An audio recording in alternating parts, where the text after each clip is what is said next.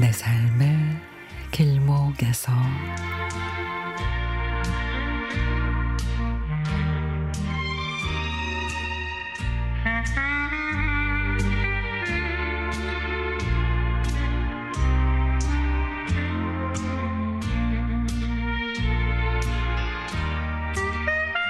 사람이 나이를 먹을수록 고향을 찾는다는 말이 있는데 요즘 따라 고향 마을이 부쩍 그립습니다.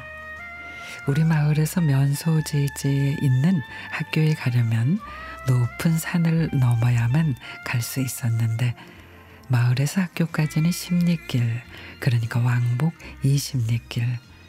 산길을 걸을 때면 힘들 때도 있지만 산길가에 각종 풀꽃들이 반겨주는데 그중에서 찔레꽃은 잊히지 않는 꽃입니다. 겨울에는 가시돋친 앙상한 가지만 보이다가 봄이 되면은 싹이 돋아 너울너울 푸르름을 더해줬죠.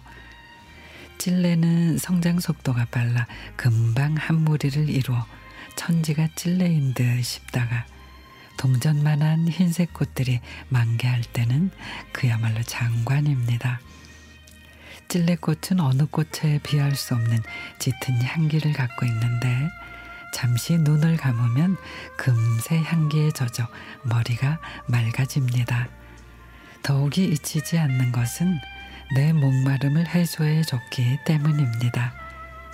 십리길을 걷다 보면은 숨이 차고 목이 마른데 그럴 때면은 연한 찔레순을 꺾어 껍질을 벗겨낸 뒤 속살을 씹곤 했죠.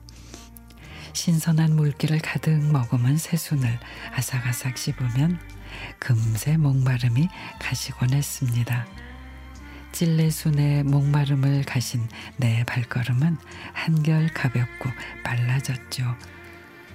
70년대 들어 농촌 지역도 점차 변화의 물결이 일면서 마을에서 면 소재지를 잇는 신장로가 개설돼 자전거도 다니고 차도 다닐 수 있게 되니 찔레꽃 향기 그득했던 그 산길은 자연스레 발길이 끊어지고 사람들의 기억 속에만 남게 됐습니다.